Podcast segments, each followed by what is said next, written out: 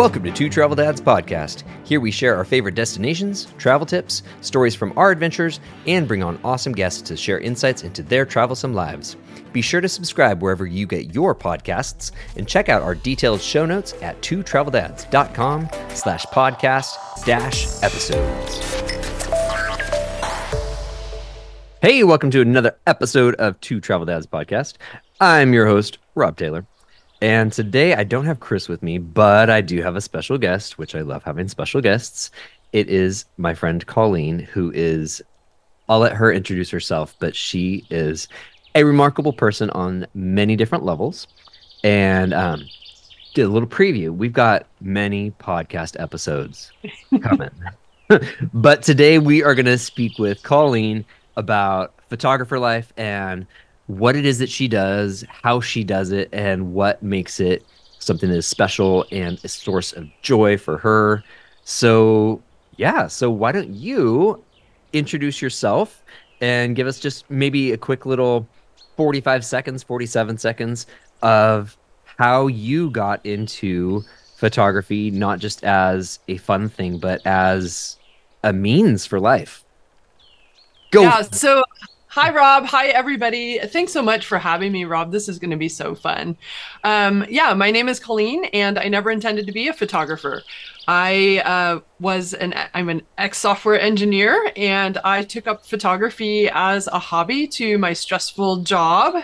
I worked for Intel Corporation um, for about ten years, but about about halfway through in 2001, um, I got really stressed out, and my mom handed me a brochure to a local community college for an intro to photography class, and she said, you need to get a life and be careful what you ask for, mom. Um, and so uh, I went into this class without a camera or a clue, um, and I ended up selling my work, I ended up, it kind of just snowballed and I ended up doing a lot of different types of photography. Uh, but now I am settled into being a freelance, a full time freelance photographer, writer, publisher, instructor, speaker. Like it's kind of evolved beyond photography, but photography has been kind of at the core. Um, and I'm right now, I'm focused in nature photography, um, mostly focused on water management, uh, river lakes, water, anything involving water really is kind of where I'm focused. So that's I think that was longer than 47 seconds, but that's about that's about the well, shortest intro I've ever done. well, so I mean, I made a list of questions and things that I want to talk about, but I think actually let's kind of start there with what you just mentioned. Um, so you know, Colleen has been able to put together some really beautiful books, and one of them, mm. which I have here, which I don't think I'll be using a video, but just in case. Oh, you can't even see it. Uh, it's really that's okay. It, it is a really cool. I don't know if we'd call it a photo essay or um, a story of water in the Southwest. I, I, you can you can talk about it, but it's called "The Current Flows: Water in the Arid West," and I think it is a fascinating and beautiful. I mean, call it a coffee table book if you want. Tell us about like what it was that got you creating this specific piece. Yeah, so um, thanks for that that feedback. I appreciate that. Um, yeah, the current flows actually started as an exhibition uh, photography exhibition, I was doing a presentation at Out of Yosemite uh, conference in obviously Yosemite, and I had the fortunate opportunity to meet Jeanne Falk Adams. And Jeanne Adams is Ansel Adams' daughter-in-law. Uh, she is married to Michael, who is Ansel's son. Ansel is one of you know photography's most renowned photographers. Um, he's obviously passed away. Um, but he was so influential influential in the photography community and obviously one of my biggest inspirations. So to meet Jeanne was like, oh my gosh. And it turns out that she was in water management issues as well. She was dealing more with oceans, um, in particular the the Gulf uh, oil spill and things like that. And so we really hit it off because I was really focused on Colorado River. I was falling in love with the Colorado River, the and a lot of my work. The Colorado, yeah, as Katie Lee, um, Katie Lee calls it the Colorado. So, uh, yeah, so we kind of hit it off, and she had this whole exhibition with Ansel's prints, Ernie Brooks, some other pretty renowned photographers involved in this bigger exhibition. But she was looking for a little bit more of a local flair, and it, we just, I just happened to run into her at the right time, the, the right place at the right time, and she was like you're going to be in this in this show. And i was um, not photographing in black and white and, which was her show. I was color. And so instead of just saying like no you can't be involved in it she was like we're going to do a solo show. And i was like okay. I mean because why not? Um, and that's what I, I think that's part of why Jeanne and I get along is that we're both really focused on the possibilities and creating opportunities as opposed to just saying no, like it doesn't fit.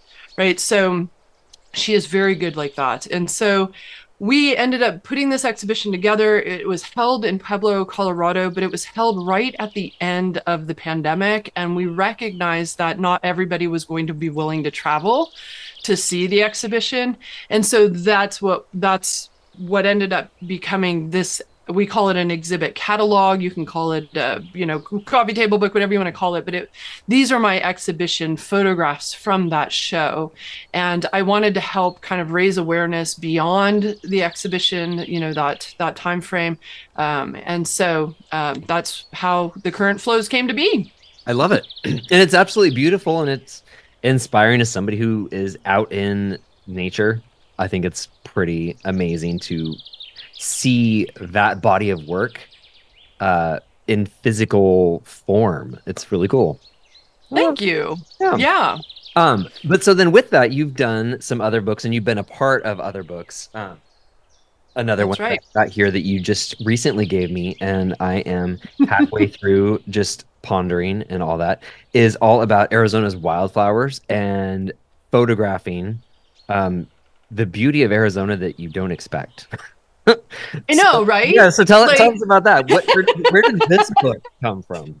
Well, so I mean, that's the thing. Like, so I didn't grow up in Arizona, and when I was growing up uh, in the Midwest, like I, I kind of was under the impression that Arizona was just kind of a bunch of sand, like because that's yeah. what a desert is, I guess, right?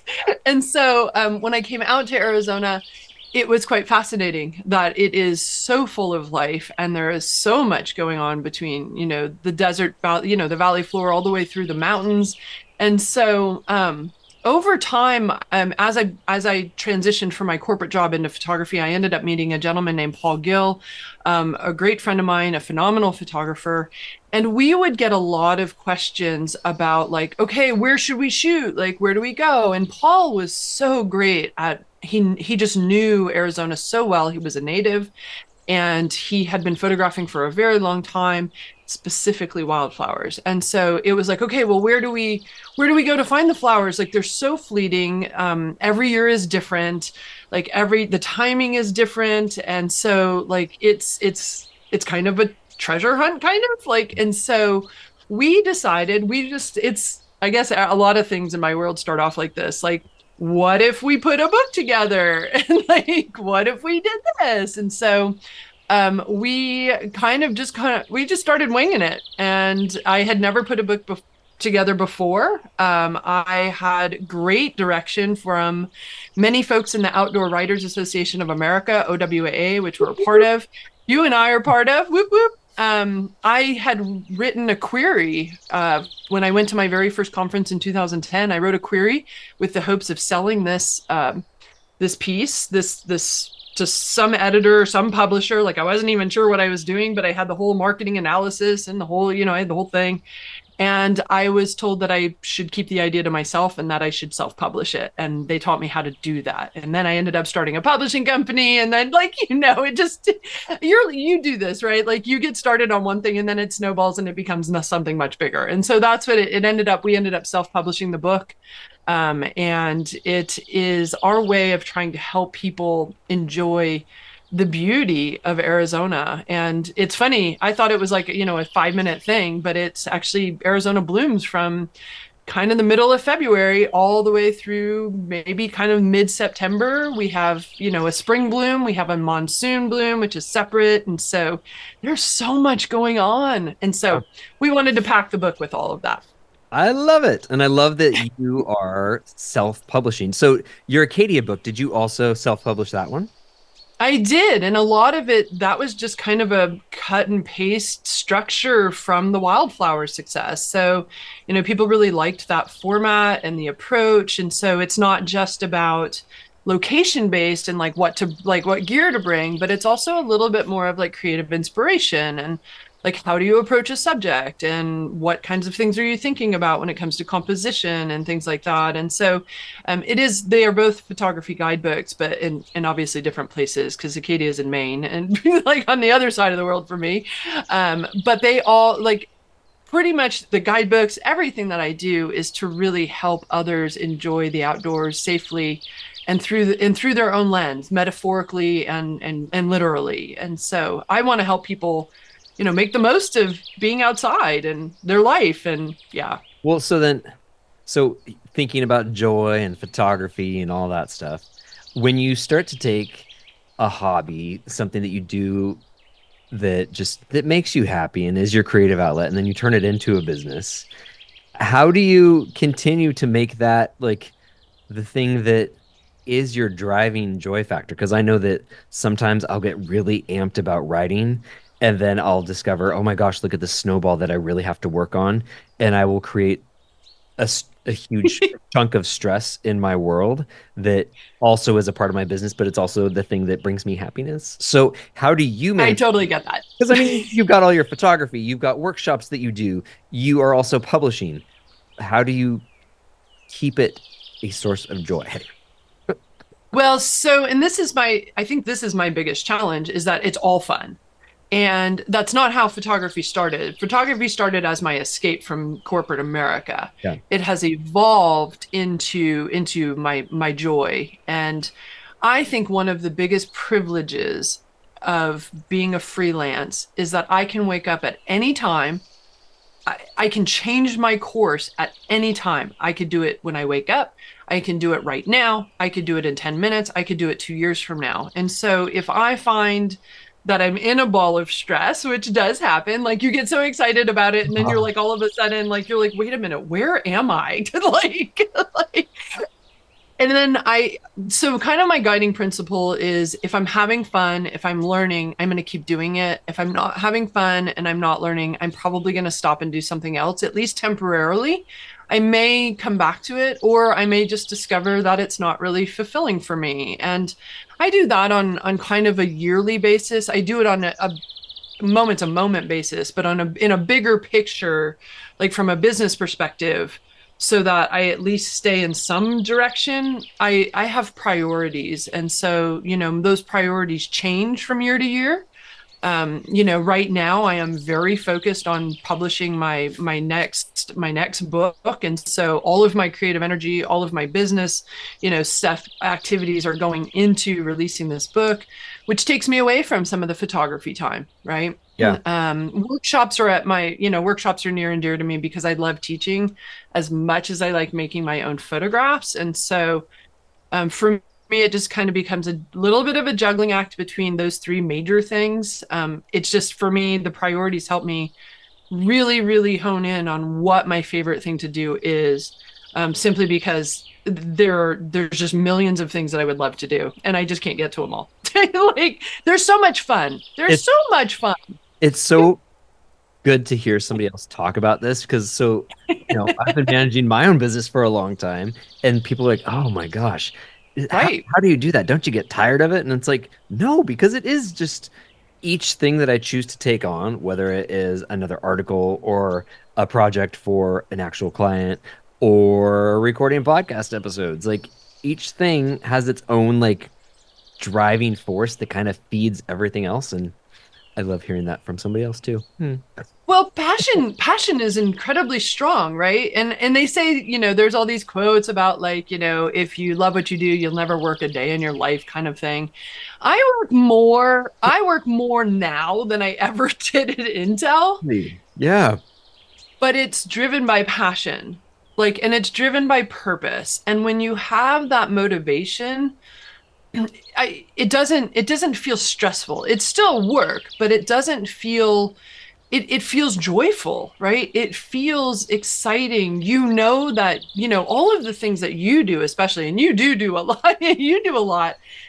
You know that you're making a difference. You know that you're helping people. You know that you have, you, you've, you've, you found like the magic formula, right? Of, of joy in your life. And that's, that's the root of that is passion and purpose. And, I, you know, I think I think that's an honor and a privilege to be able to find that and to be ever be able to deliver that through our career choice and actually make money at it and support families and support lifestyles. And so um i with passion i do believe that passion can get you a long way like passion passion there, can get you through a lot of stuff there's the quote of the day so um funny funny little side quest here is so the book that you've got coming out in a couple months, which we'll talk about in a different podcast episode.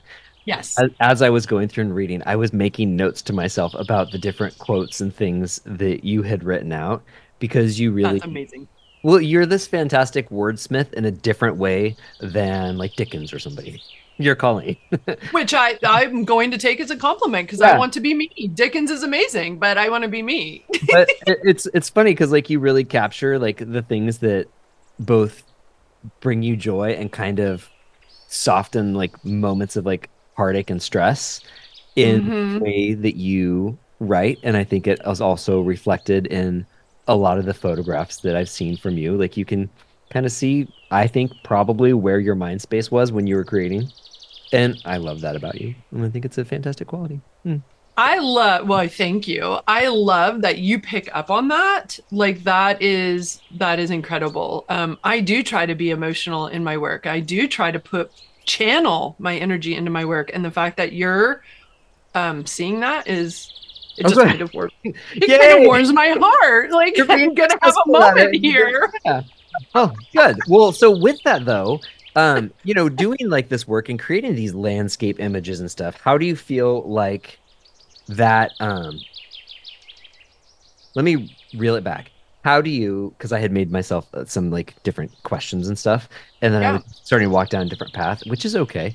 Um how do you feel like you are setting yourself up to create these images? You know you are able to capture what it is that you're feeling or the story that you're wanting to tell whether it's about water or as others are going to read about personal journeys in the desert on the water you know? How do you set yourself up to actually photograph these little vignettes of life in the landscape? Like what what's your process?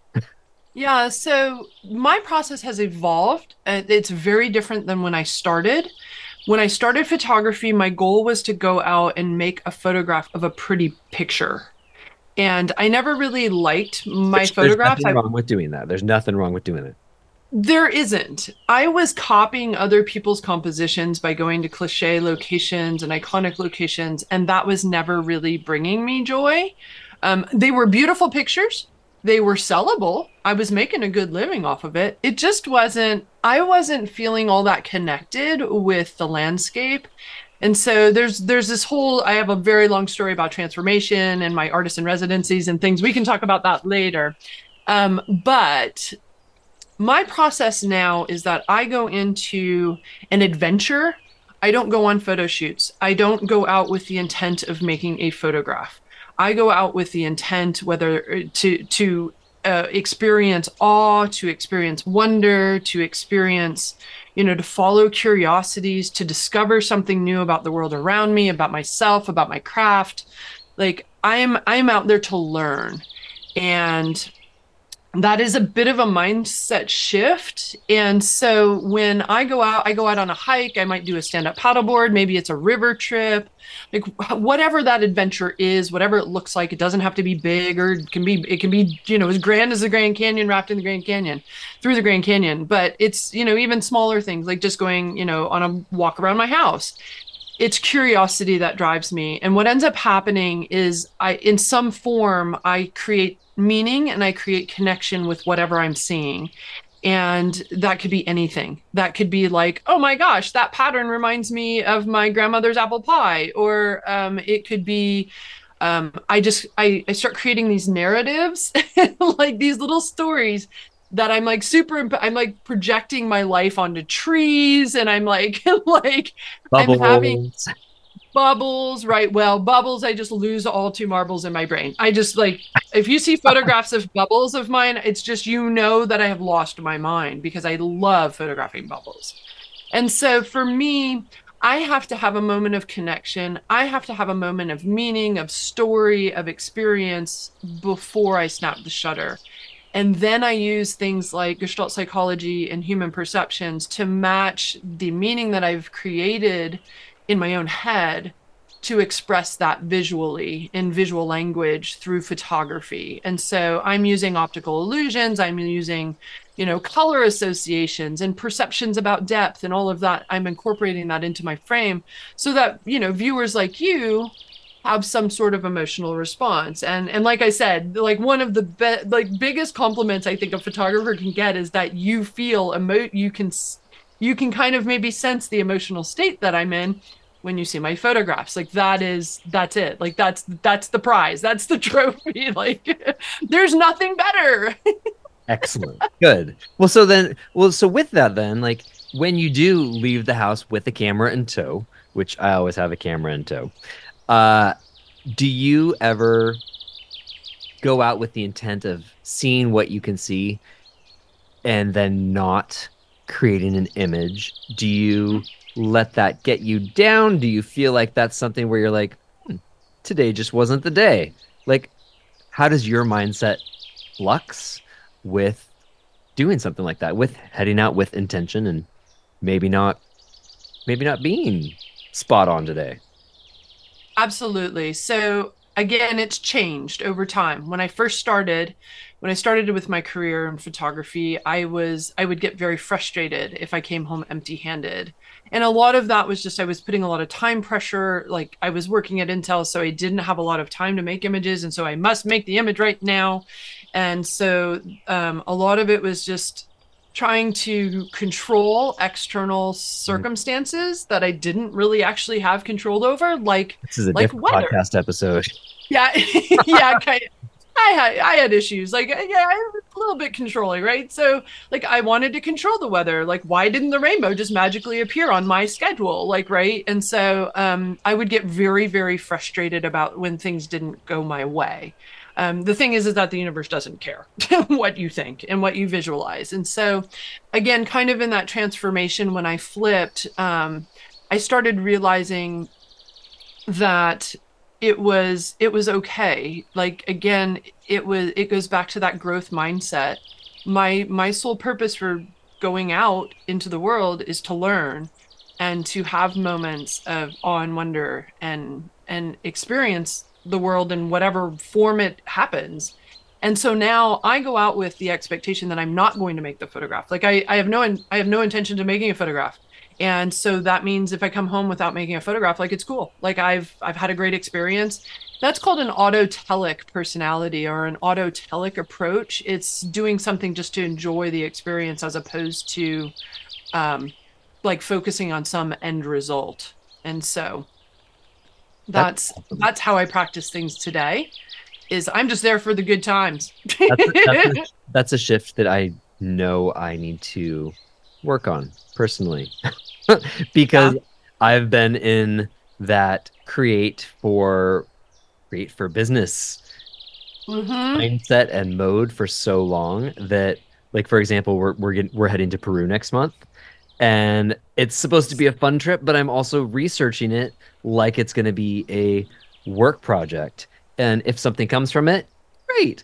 But at the same time like I know I'm going to write about this. I have to write about this. So that's yeah. I, I need to shift especially like in the next month teach myself to um release that a little bit before we leave because i want to enjoy and not feel compulsory creativity.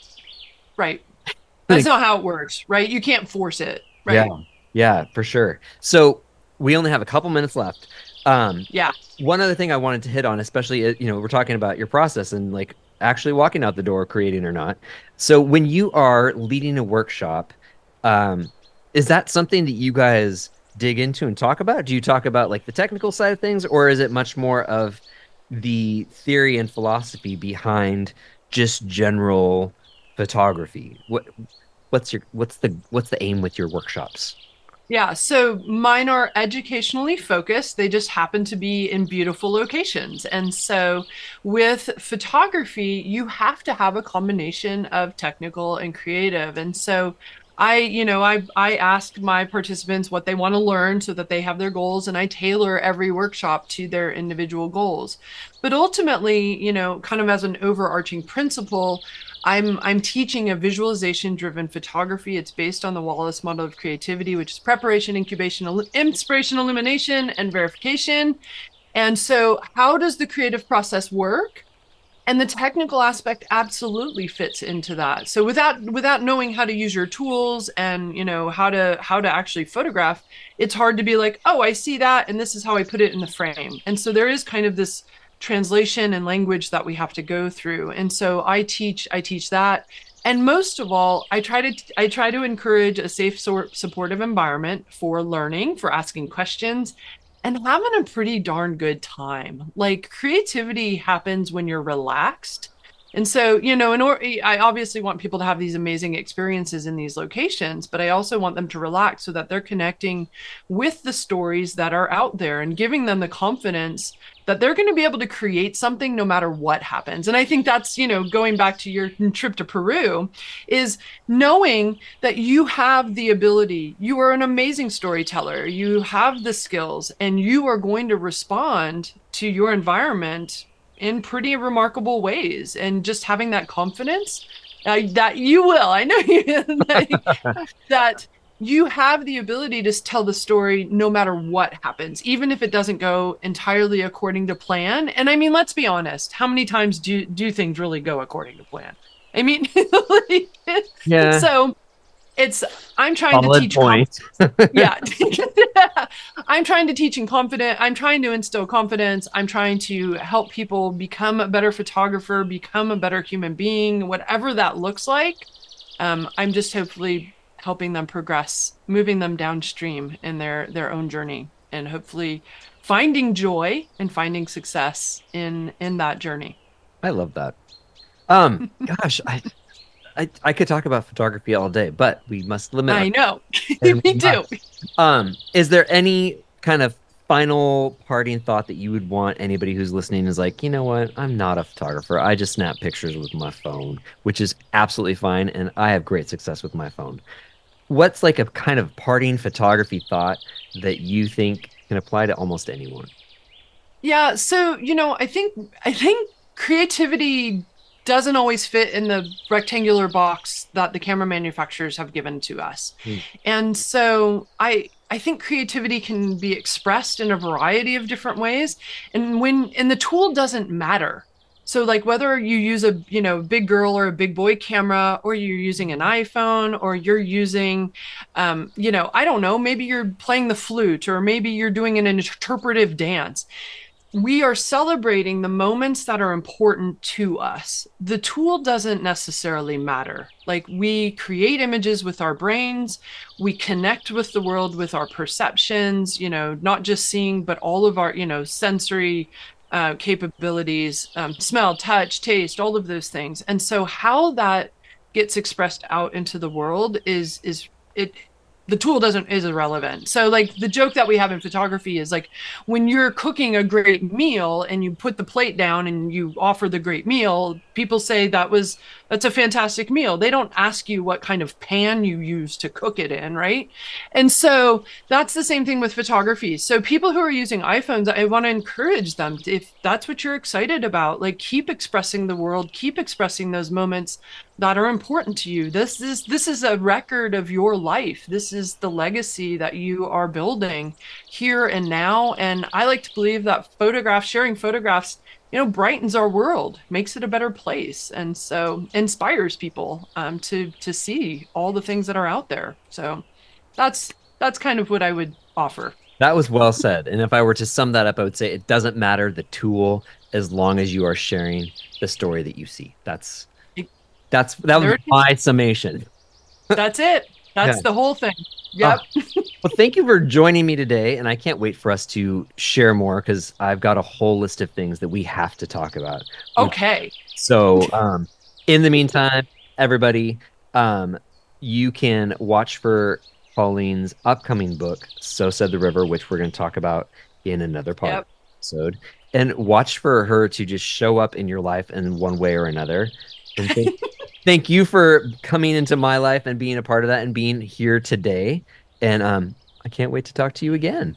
I can't wait. Thanks so much, Rob. I so appreciate what you do, and I really enjoyed our conversation today. I look forward to chatting some more. Yeah, thank you so much for listening, everyone. And don't forget to hit that subscribe button.